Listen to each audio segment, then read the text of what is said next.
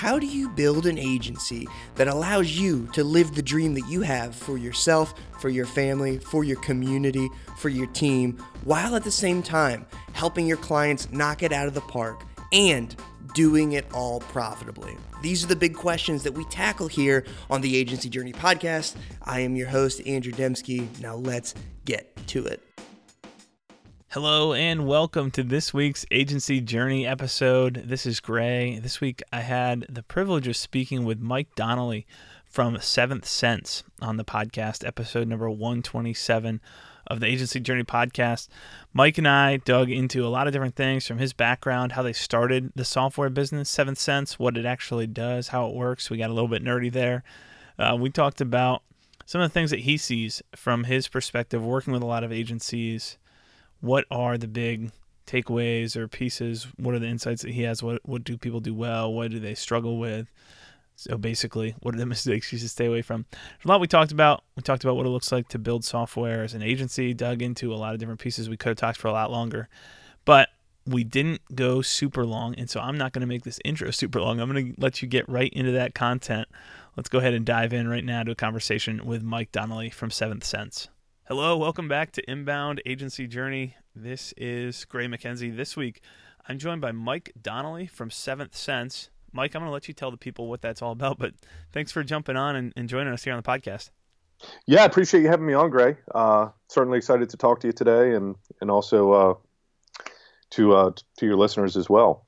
Yeah, awesome. So I've been aware of Seventh Sense for a while. I think that the place I might have heard about you guys originally was from uh, Marcus and George on the Hubcast, um, another awesome podcast in the space. Yep. If you're not listening, recommend checking that one out. So I've seen the website, I've been familiar with it, um, but we actually just met in person for the first time at Inbound as we're recording this. That was just a couple weeks ago, um, and and connected really well. I really enjoyed learning more about what you guys are doing and and just kind of the operations of it. So we're both building software businesses, serving uh, members of the HubSpot community, members of the agency community. Um, so let's start first of all with Seventh Sense, uh, where that came from, kind of how you got into the business, and uh, and then where you guys are today.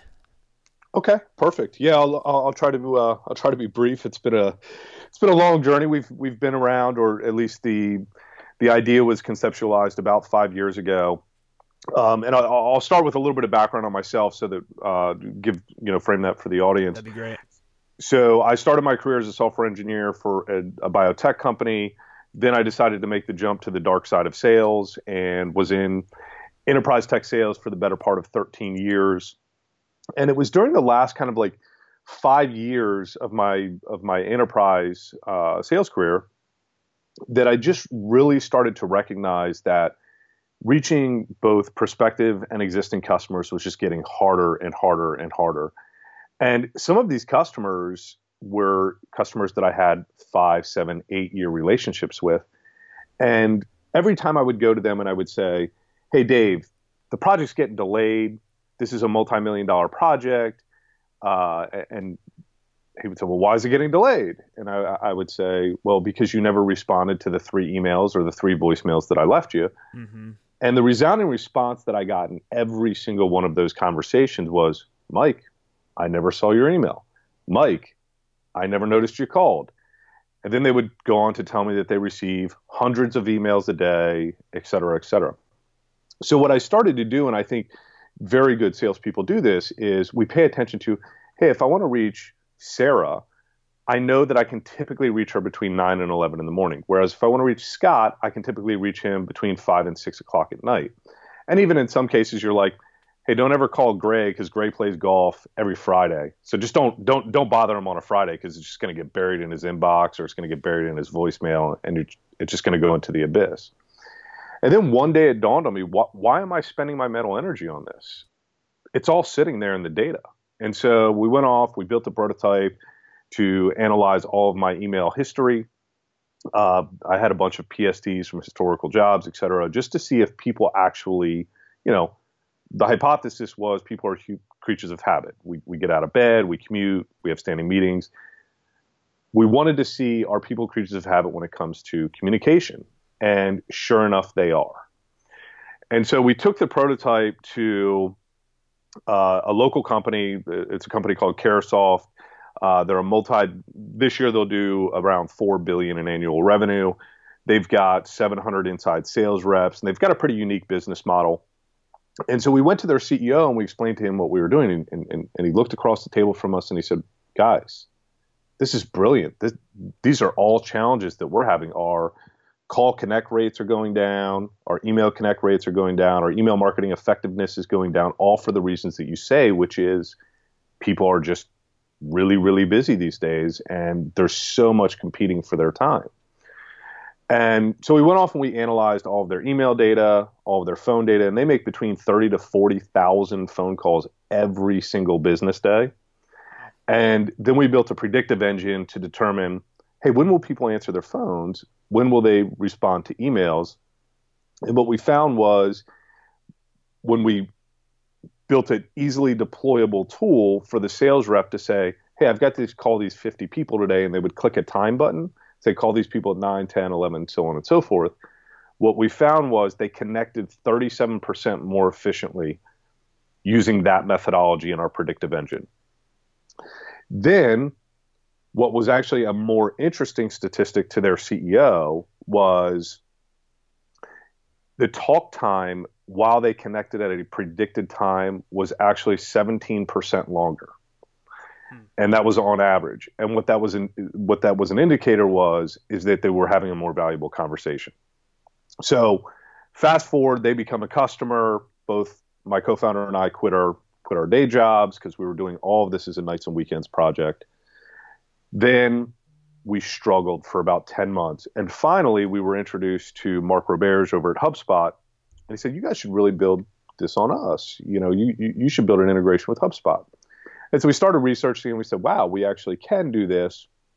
And we started off and we built a integration where we pull in all of the historical engagement data from HubSpot marketing and then rather than sending a batch and blast campaign to 5,000, 50,000, or 5 million of your closest friends at 10 a.m. on Tuesday, we empower you to personalize the send time to each individual. So that was step one with HubSpot. The second uh, component of that was uh, we then heard from a lot of customers, hey, it would be great if you could do the same thing with my nurture campaigns. So we we built in uh, a part of our system that can now interact with with nurture campaigns. And then where we're at today is we then kept hearing, hey, it would be great if you could do what you did at Carahsoft to provide this same level of data to our sales team. And so we built an integration with HubSpot CRM, and we're soon going to be releasing a integration with Salesforce uh, CRM as well. So it was a little bit of a long-winded wow. uh, answer to your question, but that's kind of the, the the history of the of the company and where we're at today. That's great. So I've got a couple follow up questions on that, and that was really helpful to just kind of. I always appreciate just know like obviously before, uh, like this, the root of any relationship is is trust, and knowing people's story is super helpful. So that's that's an awesome story, and just kind of how you got there organically. Um, I have a couple couple questions right now. I guess just about the state of the business today. So you're currently uh, operating in all the different HubSpot aspects that you mentioned, and then um, one, I guess, specific question that pops. This is super nerdy, uh, but you were personalizing the send times for, and I'm sure you get this question constantly. Basically, the the short question is, how do you personalize it? But let's say somebody, obviously, the longer you've analyzed some contact record, the more data you have to go on, the better I assume that send time optimization gets. Um, but starting off, someone comes through, they've only received two emails or something are you generally my guess is you're taking all the data summing it up and saying here's generally the best time and before you have data you're kind of compiling that with with the limited data that you do have is that how it works to pick out the right time to send um, or is there a different a different answer to how you predict that and uh, and trigger those emails to send at the right time so there's there's I'll walk you kind of through the full process because there's there's actually a different um, we we attack it from a different angle and a much more scientific uh, in, in, a much more scientific way. Awesome. Um, so, say for example, a new contact comes into your HubSpot database. Your sales team has never talked to them, and I'll go into why that's an important piece. Or they've never interacted with a marketing email before. Yep. What's Einstein's definition of insanity? Doing the same thing over and over again and expecting a different result. Pretty much all send time optimization products out there, they use generalization. Hey, generally, the CEO or within this demographic or something, they tend to interact at 10 a.m. Well, that's completely untrue because, again, each individual is different.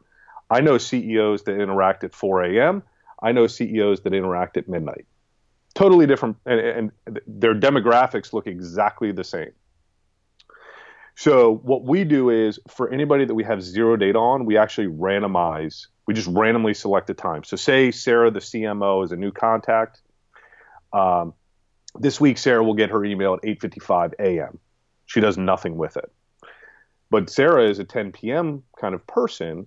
So the next week, Seventh Sense just randomly selects 9:57 p.m it's high enough in her inbox, it catches her eye when she actually happens to be sitting down to concentrate on her inbox. She opens, clicks that email. Seventh Sense then learns that.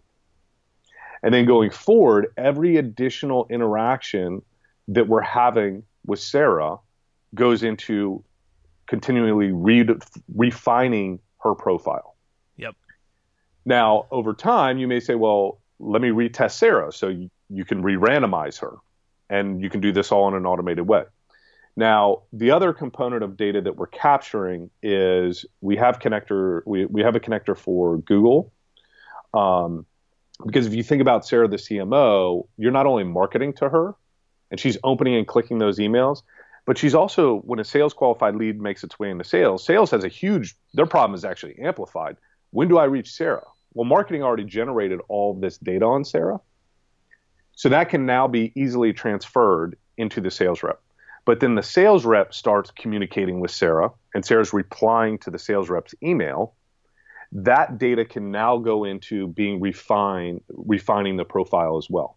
And so we we look at things like event streams. We have email reply data, we have email open data, we have email click data, and we also look at did it happen on a mobile phone, did it happen on a desktop? Because our algorithms are heavily weighted in targeting you on a desktop because that's where you'll convert way more often. Um, and that's a little bit of the right. You know, it's probably a long-winded no that's, answer to your question, but uh, I, I, thought I'd give you some more detail. That's great. Well, even if we lost everybody who's listening right now, I I love knowing this stuff, so so that was worth it to me. All right, everyone else can tune back in now. That was awesome.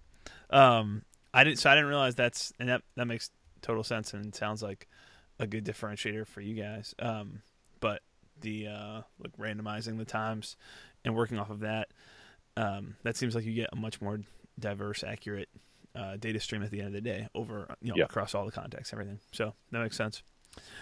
Uh, let's let's switch gears here a little bit. I've got two kind of two avenues I want to go down. The first one is around, I guess, your observations, having worked with a bunch of agencies, um, obviously this is predominantly or a good number of these agencies are servicing HubSpot customers. Um, so I'm assuming in a lot of cases they're HubSpot partner agencies.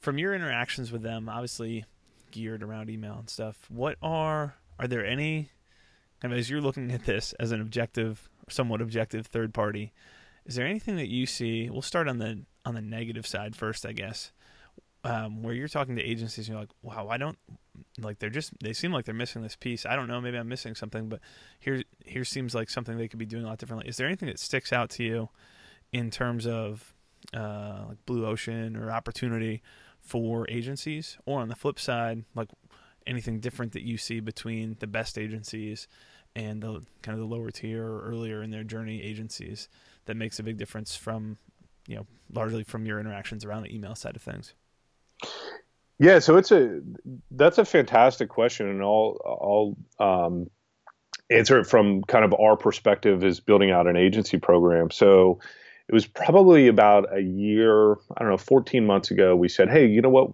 We should start really trying to drive the needle and and, and build out an agency program, and we did it, and it pretty much failed miserably. We hit, we had really one partner that just latched on. It was Prism Global Marketing. They did a mm-hmm. fantastic mm-hmm. job for us.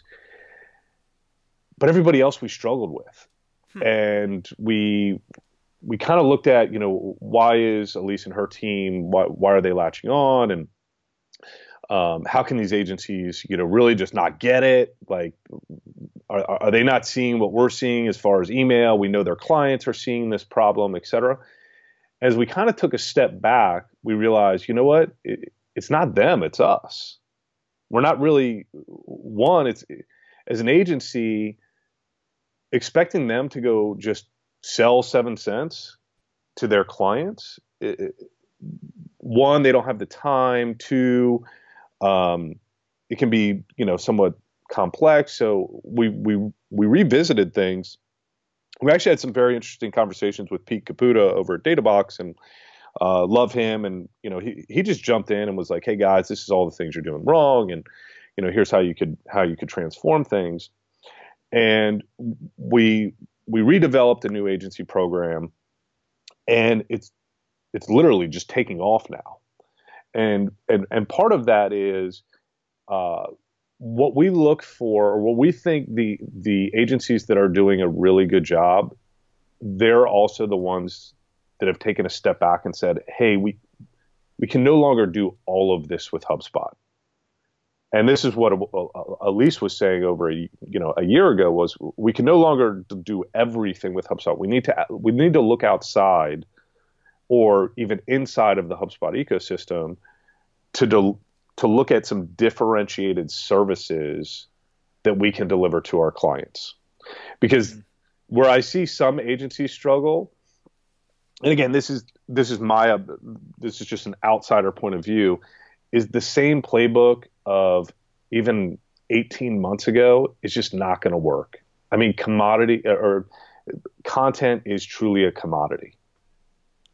You, you, know, great content is not a commodity. Right. But just, you know, hey, we're going to do five blog posts a week for you. We're going right. to, you know, redesign your website. And then that's really it. And we're going to expect you to keep paying us, you know, thousands of dollars a month to do that. Um, that doesn't really drive the needle uh, for the for their clients, and that's why those clients are saying, "Well, this is a commodity service," and why agencies are just constantly churning, you know, customers. Um, and so I think where really the the some of the agencies that are really propelling their business and taking it to the next level are saying, okay, how can what other differentiated services can we deliver? And a lot of that comes down to technology because how can I how can I drive better attention with what I'm already doing?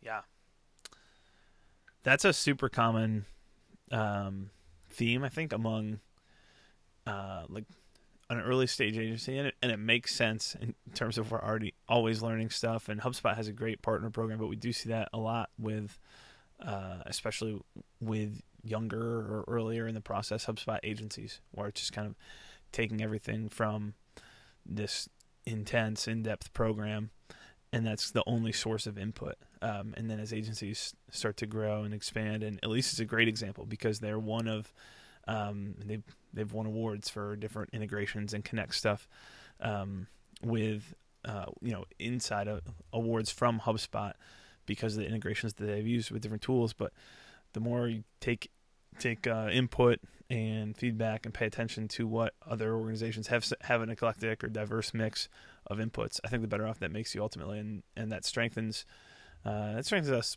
personally um, when we have a, a, a, diverse source of inputs or range of inputs. Um, but I think also uh, from an agency perspective or business perspective, uh, when there's comp- competing philosophies that we have to work through and figure out what do we actually believe. Uh, I think that's really strong. So that's that's one awesome takeaway. Uh, anything else stick out to you, Mike, where you've seen it's kind of I guess that works both ways. Like, hey, here's what good agencies are doing. They're not fully reliant on on one source, um, and on the flip side, it's what agencies who are struggling are probably more prone to do. Anything else stick out to you?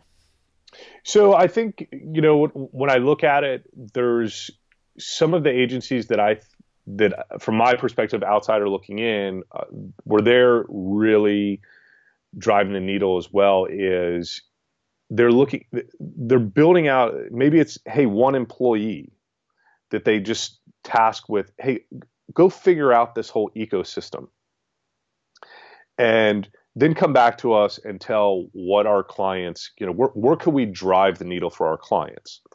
Um, and where can we drive the needle significantly for our clients? Because, yeah, there's all these different, te- you know, the, I get it. The, the marketing technology landscape has 5,000 plus vendors in it. Um, and the ones that are that are that are saying, okay, well, which one of these can we apply?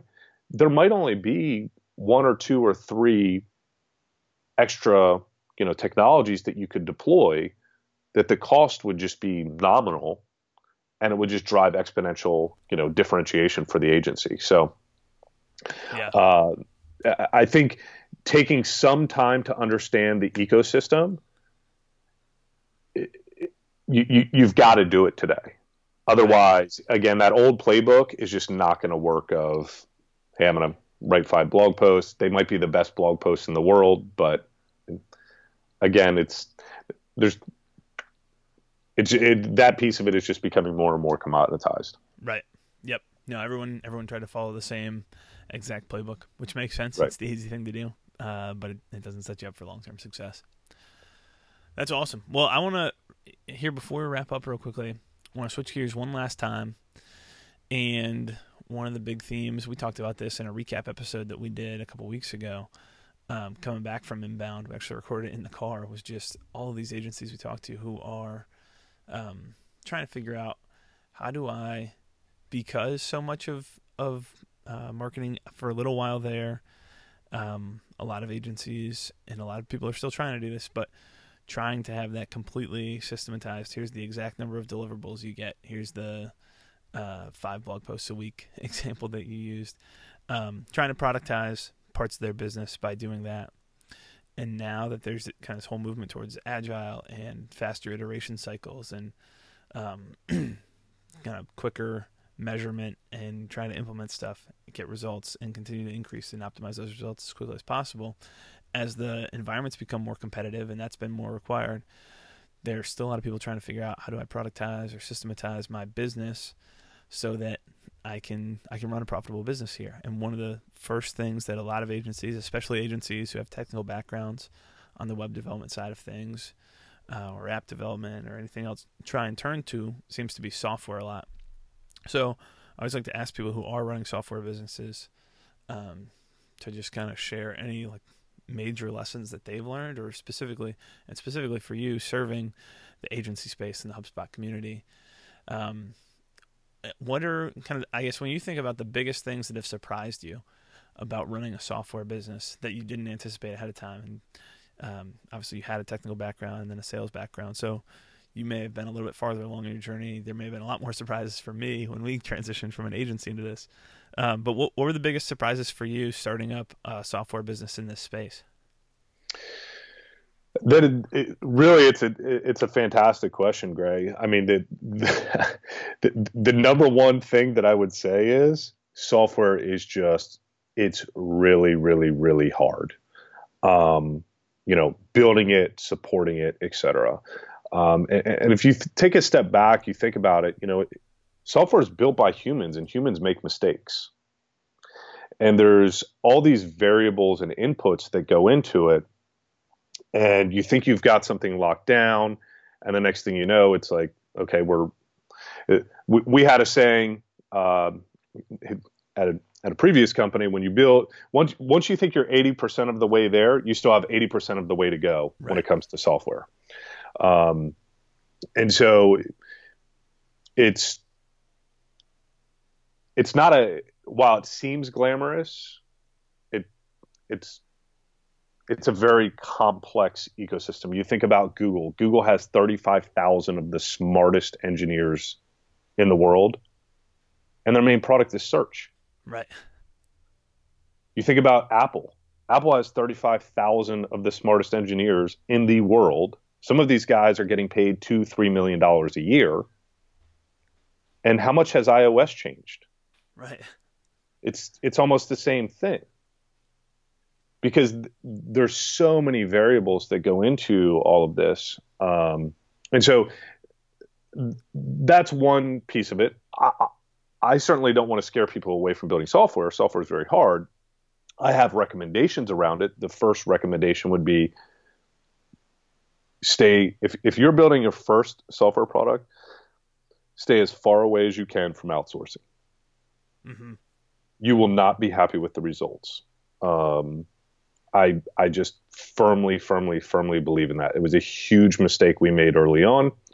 Um, and if if you're, I think if you're truly serious about wanting to get into the software industry um, or building a product, you've got to go find a really, really, really smart, at least one really, really smart engineer, um, or you know, kind of give him a technical founder, uh, um, you know, title as, as as well as you know equity in in the company. Um, I'll tell you if if I hadn't of if Eric and I hadn't of teamed up, our Seventh Sense would have failed years ago. Yeah. With with without question. That that's something that I hear a lot, and I've seen a lot of people make this uh, make this mistake, and especially it's it's challenging. A lot of agencies want to start software because they feel like, um, in a lot of cases, well, it's just hard to scale any type of business model where you have to scale um, the human capital at right. the same at the same time that you have to scale agency cash flow. So typically, agency owners are either in the mode of we don't have enough work for everybody, um, or we have we have too much work. We're just completely bring, being burned down. It's really hard to find a middle ground where that's not constantly just fluctuating back and forth through your growth journey. So I think that's one of the things that's attractive about software, and that's also one of the reasons that a lot of agencies start building products um, is because they have, you know, we've got two developers who aren't fully utilized right now. We could start building out this software product. Um, and then what happens is then they're back onto the into the growth stage of the journey where there's too much work and that gets like there's just a lot that drops there and it is really hard that's one of the things that leads people then to say well maybe we could just outsource this um, I'd say kind of piggybacking off of that, just having the divided attention. That's one of the things from your story. Like you guys both quit your jobs and went full time. It's really hard to grow it um, without, I think, without having a challenging without some kind of technical partner or founder. Um, if you're non-technical or or vice versa, or some kind of good good partnership and uh, kind of teamwork leading it, but also um, without like a more full time commitment. I've lived through that for uh, for a while as we were starting do inbound, and that's that's really challenging. Yeah. So, well, that's awesome. Well, um, I'm sure that uh, there are folks who are going to want to who maybe haven't come across Seventh Sense who want to check that out. Um, the website, Mike, I'm going to just give people the root URL, and then I'll let you if there's anywhere else that they should go look or see. But it's the seventh, all spelled out, sense com. So the seventh sense.com. That'll be in the show notes. You can just go to doinbound.com slash podcast and grab that that link as well. But Mike, people want to reach out about the product or about your experience building software, anything like that. Um, what's the best place for them to uh, to follow you guys, to track you down, and uh, and try and connect? Yeah, no. So I mean, feel free to just shoot me an email directly. My email is at just Mike M I K E at the seventh sense.com. Um, and then our Twitter handle is at knowing when. And those are probably the two best places to uh, to two connect. Avenues. Gray.